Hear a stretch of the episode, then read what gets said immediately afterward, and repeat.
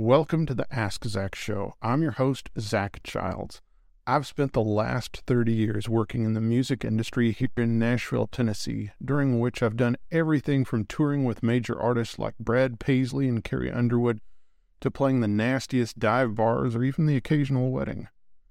This show is all about barreling down the rabbit hole on all things guitar and the music we love. We will cover the legendary players, gear insights, and even some interviews along the way. I hope you enjoy. To support the show, follow the links in the description to find out about my Patreon page. Or go to my store at askzac.com to pick up a coffee mug or t shirt. Now, let's dive in.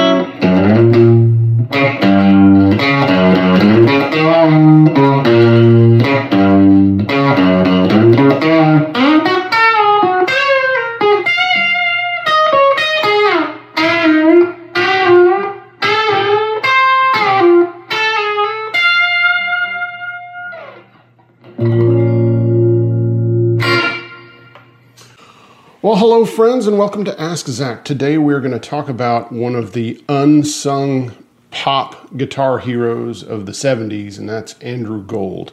Of course, he deserves attention on a much broader level as the multi instrumentalist that he was, and just all of the records that he contributed to as a you know kind of arranger, harmony vocalist, uh, player. But uh, today we're going to focus on him as a guitarist and specifically on two um, songs that he played on for uh, Linda Ronstadt, and his guitar parts really uh, helped make them hits, and they're off the same album.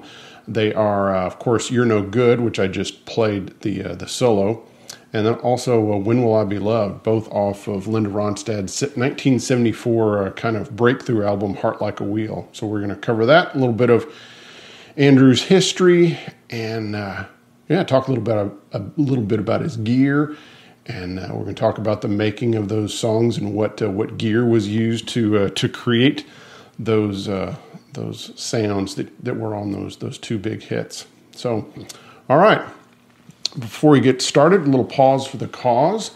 So if you haven't, if you've been enjoying the show and you haven't done it already, well, please hit subscribe. If you've already subscribed, then I really appreciate you supporting the show. There's a lot of different ways, but the best is Patreon. So there's a link to my Patreon page, and there's uh, all sorts of different levels and things you can learn about there. Also, there's um, merch uh, below, and also my website, askzac.com. Uh, yeah. So uh, just check those things. Also, there's tip jar information in the description if, if that's the, the best thing for you to do. But uh, yeah. So let's let's dive in. So Andrew Maurice Gold was born in 1951 in Burbank, California. Of course, Burbank is really just part of Los Angeles at this point.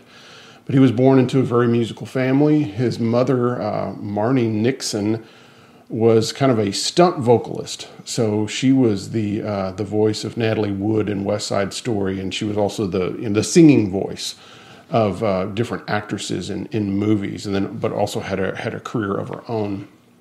Andrew's father, Ernest Gold, uh, was famous as a, as a composer, and he uh, probably his most known work would be uh, Exodus.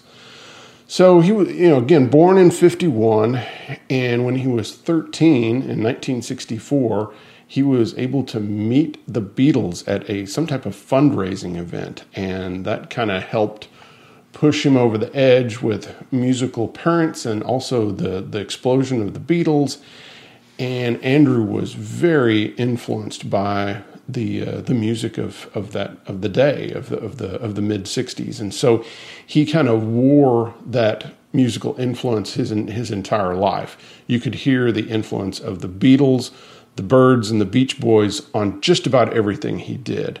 Uh, I mean, he was always his own person, but you could always hear that uh, that little bit of influence, like the Beatley influence in the the solo on "You're No Good," or uh, even the uh, you know the uh, the Byrds kind of influence in some of the arpeggiated things that he would do. But uh, he had a series of bands, you know, in the you know L.A. area, and probably the most noteworthy would have been Bryndle, which had uh, Kenny Edwards, who had, uh, you know, of course, been part of the Stone Poneys with uh, Linda Ronstadt, had Wendy Waldman, who, of course, is one of the most famous and prolific uh, pop songwriters of all time.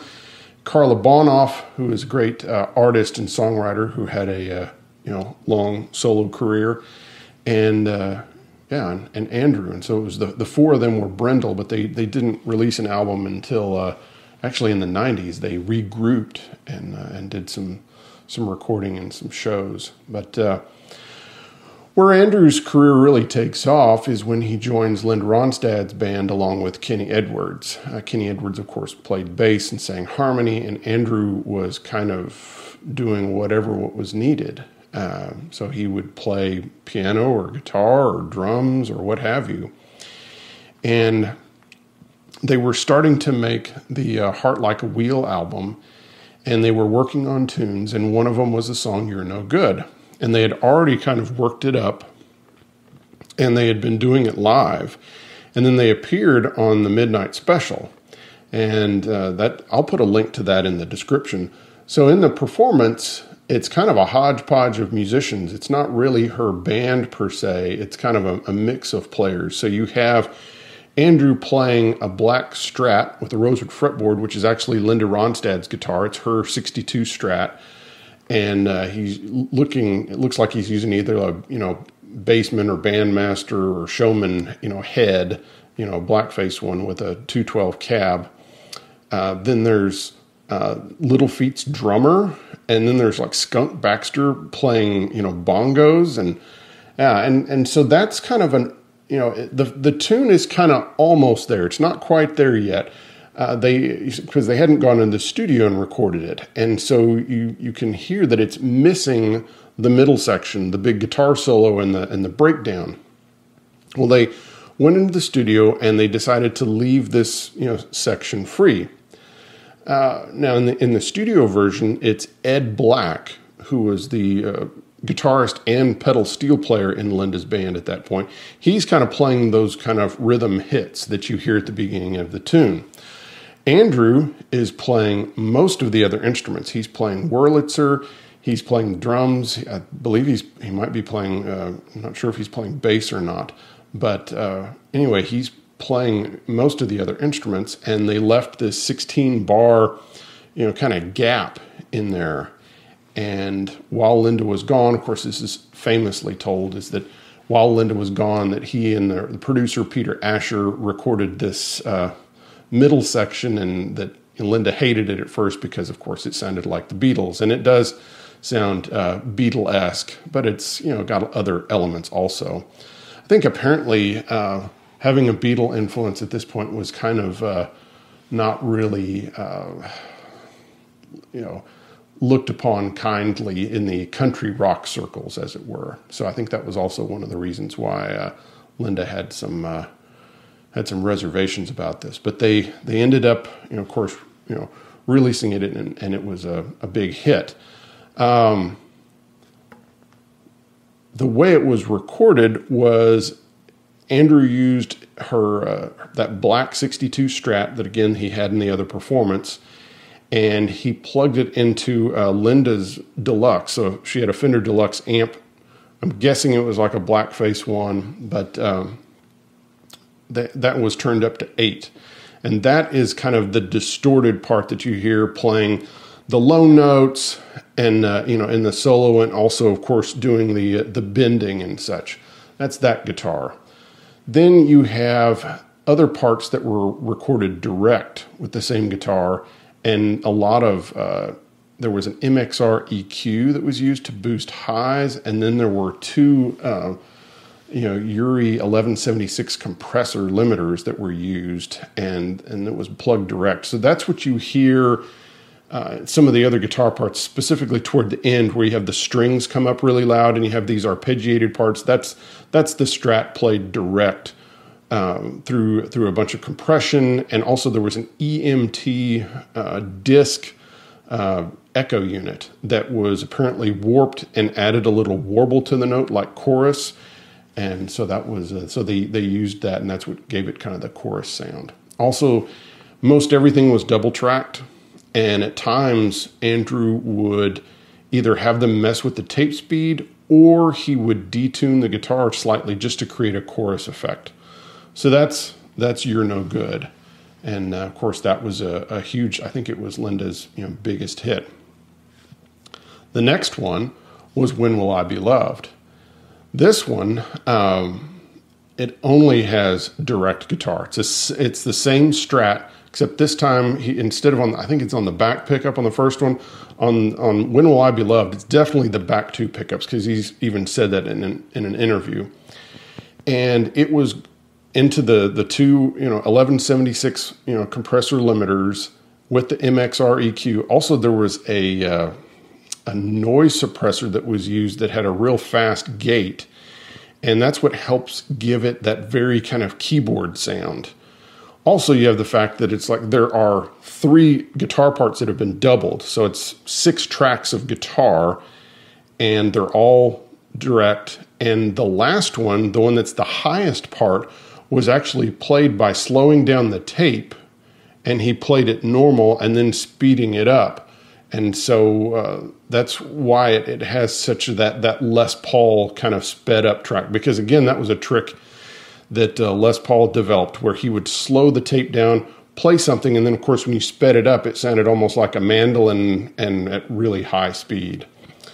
So those those were the uh, the three guitar tracks that were all double. They were harmonized, and that's the uh, the solo on "When Will I Be Loved." Again, it was the black Linda Ronstadt uh, 62 Strat on the back two pickups, and uh, those those two tracks really um, made uh, you know they they really made this album sell. And I'm gonna pull it out real quick. Uh, it's a fantastic album and if and if you don't have it then you definitely need to give it a listen or pick it up also on just a brief side note also this features some wonderful b-bender work by the great bob warford who was a kind of friend and protege of clarence white. And uh, so you have dark end of the street and uh, and Willin that feature wonderful uh, guitar solos by uh, bob warford. Also just a an, another another side note, I really love the uh, the banjo opening part on uh, "Faithless Love," and the harmony vocals of uh, of Emmylou Harris on "I Can't Help It If I'm Still in Love with You," the old uh, Hank Senior classic. So, anyway, this is this is a, a golden record, and uh, highly recommend that you pick that up. So then, old Andrew, uh, you know, continued to help with Linda Ronstadt's career, but he also started a, a solo career on Asylum, and he uh, released you know a, a, number of solo records. Probably my favorite is, uh, or my favorite two, I should say, are, are this one. What's wrong with this picture? So I picked this up in the in the '90s. I think after. I think either after uh, reading uh, an interview with Andrew Gold that was done by John Jorgensen, or it was after uh, seeing uh, Bryndle on uh, on television, uh, and they did you know some of their own tunes, and they also did "When Will I Be Loved," and he replicated the uh, the solo uh, using Ricky Skaggs' Glaser purple Glaser Telly with a B bender, and he played the solo on that, and it was of course it missed the the harmony, but it was very close, and it was interesting. He even used the B bender, so. yeah, kudos to Andrew Gold. But this one, this album is great, and uh, it has a, you know, of course, this has "Lonely Boy," which of course was a was a big hit, and it doesn't feature uh, Andrew playing guitar. That's actually Waddy Wachtel, but uh, every, you know, this this is a, a great one. And then also, you have uh, all this in heaven too. This this has the "Thank You for Being a Friend," which of course you know, was a, a, a hit, and then also used as a theme for the Golden Girls. But of course, he didn't sing. Another uh, you know session singer sang the, uh, the the TV theme. But this this is a really fun album. It is at times more keyboard oriented, especially on the tune uh, Oh, Never Let Her Slip Away. And that's a great one. Also, uh, this album has Freddie Mercury from Queen singing some harmonies on here. And uh, so, yeah, and it's got great harmonized guitar and, uh, yeah, great songs, great production. All right. After, uh, after his Asylum era kind of, you know, record label career kind of came to an end, he, uh, he kind of spent time with uh, Graham Gouldman, I think oh, from 10cc. So he was with him for a while. They had a group called Wax, and then Andrew would would go back and forth. He would uh, he would return to Linda Ronstadt's band. You know, every once in a while. I think uh, when she was touring with Aaron Neville, he played with her for a while. Uh, there's even apparent, you know, there's uh, uh, Tonight Show appearance where Andrew is playing guitar along with Mike Landau, and they're backing up Linda Ronstadt and Aaron Neville. Uh, that's quite nice. And then he played with her in some other performances in the 90s. In the 90s, of course, he did uh, the, the Bryndle uh, reunion, which I already kind of mentioned, and that was very well done. And there's there's performance of, uh, of them at the Ryman uh, with Ricky Skaggs that uh, that can be found online, and that's where they do "When Will I Be Loved," and you get to see again Andrew playing the uh, the solo on uh, Ricky's Purple Glaser Telly with the B bender.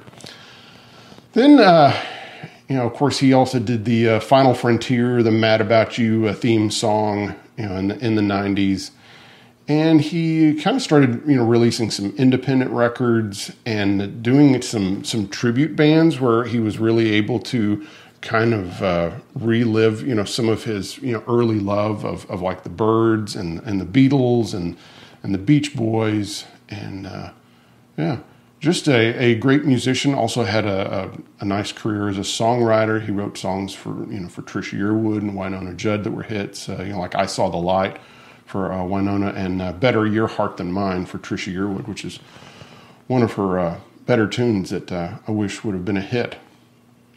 Um, yeah.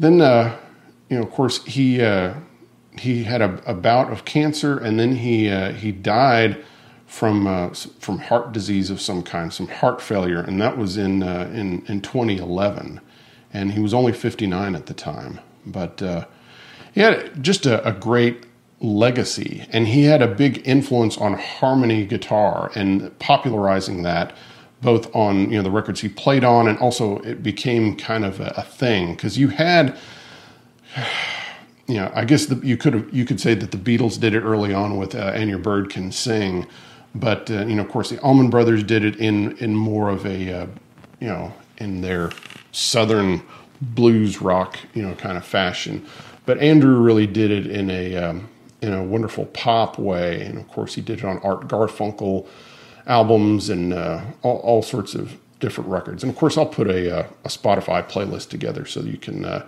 hear a bunch of uh, both Andrew Gold and also tunes that he he played on. But yeah, great uh, influence on on guitar playing and guitar sounds, using both amped sounds, you know, with like using Linda Ronstadt's Deluxe or going direct, just uh, creating a lot of really interesting guitar sounds and interesting guitar parts.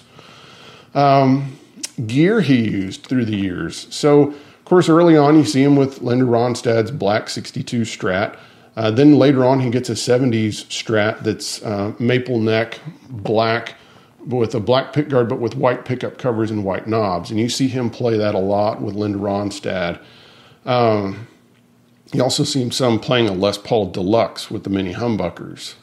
Um, you know, and probably, you know, and all, during all that time, you know, early on, he's using, you know, Fender amps. And then by the time Linda Ronstadt's really going strong, they're all using Music Man gear, which I'm guessing they had an endorsement, or I guess also they were just popular at the time. Uh, then you know, of course, later on in his career, you, you know, like in the later '70s, you start seeing him using Rickenbackers and Gretsches and Vox amps and things like that. He starts kind of wearing some of the Beatle influence a little bit more, and uh, and in the '80s, he starts playing a Tele Custom, like probably a '66, you know, transition logo one. That's what you see him playing with uh, Linda and uh, Mike Landau and, and Aaron Neville on the Tonight Show performance and uh, he gets into all sorts of things. Uh, you know, he had Jerry Jones uh, bass six and you know, all sorts of different guitars, Rickenbacker 12 strings and, you know, and uh, just all, but always had really great guitar sounds and, and was always more concerned about the music than just being a guitar player. So of course, you know, he played a lot of different instruments well, and course was a, an amazing harmony vocalist and uh, and singer in his own right. So I hope uh, hope this just kind of gives you a little uh, a little appreciation for him. I'm going to grab my pick real quick. Um, one little interesting thing uh, today, I'm just using my Danocaster, you know, kind of Frankenstein telly. This is a Phil Kubicki body, and uh, I'm using a little uh, Fender Vibro Champ reverb, and I'm using uh, an old Ibanez Mostortion. Uh, one thing that's interesting about the tune is in the original recording, you have in the breakdown, you have this kind of thing.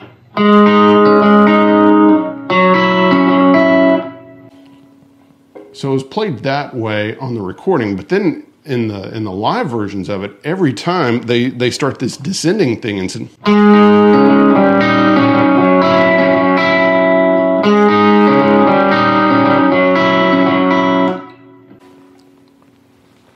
which which is really nice. I like uh, both versions, and then also it's interesting seeing where at times he'll play the solo by himself, and sometimes Dan Dugmore, who was the other guitar player uh, and steel and pedal steel player uh, would sometimes play uh, harmonized parts on that, and also he would Dugmore would play the harmony the harmony or at least one of the harmony parts on When Will I Be Loved. So that's how they would pull that off live. Because how are you going to do that now? At at one time they had Andrew. Waddy Wachtel and Dan Dugmore in the band all at the same time. And so they could pull off, they could all play, you know, electric guitar and and uh, and they could pull off the "When Will I Be Loved" uh, you know track. You know, pretty much not, they wouldn't get the same sound because it wasn't all direct. But uh, yeah, you had three really great you know guitar players. All those are great. And Dan Dugmore is severely underrated because he's more known as a Nashville pedal steel player, but he's played so much guitar on Nashville recordings, and and he you know even played like the opening uh, acoustic part on. Uh, oh, let's see what is the? It's the uh, yeah. Golly, I'm blanking. Oh, it's the Warren Zevon tune, and uh, poor, poor, pitiful me. So that's uh, that's uh, Dan Dugmore at the beginning of that, and of course Dan Dugmore is also the pedal steel part on uh, on uh, Blue Bayou. So all right, sorry for that little uh, pause there, but yeah, go out and listen to some Andrew Gold. Also, I need to give a, a note of thanks. One Mix Online had a wonderful article about You're No Good that I pulled some information from. And also, uh, what was really helpful was this old country guitar magazine uh, by Guitar World that again had this uh, interview with Andrew Gold that was conducted by John Jorgensen. And so, yeah, that was uh, really neat. So a lot, a lot of great info from that, where he kind of got more technical and you know because of course john's going to a- ask great questions about you know what he was using to get sounds and such so thanks to uh, john jorgensen into mix online. So all right guys. Well i hope you've enjoyed today's episode and i'll see you next time. Bye bye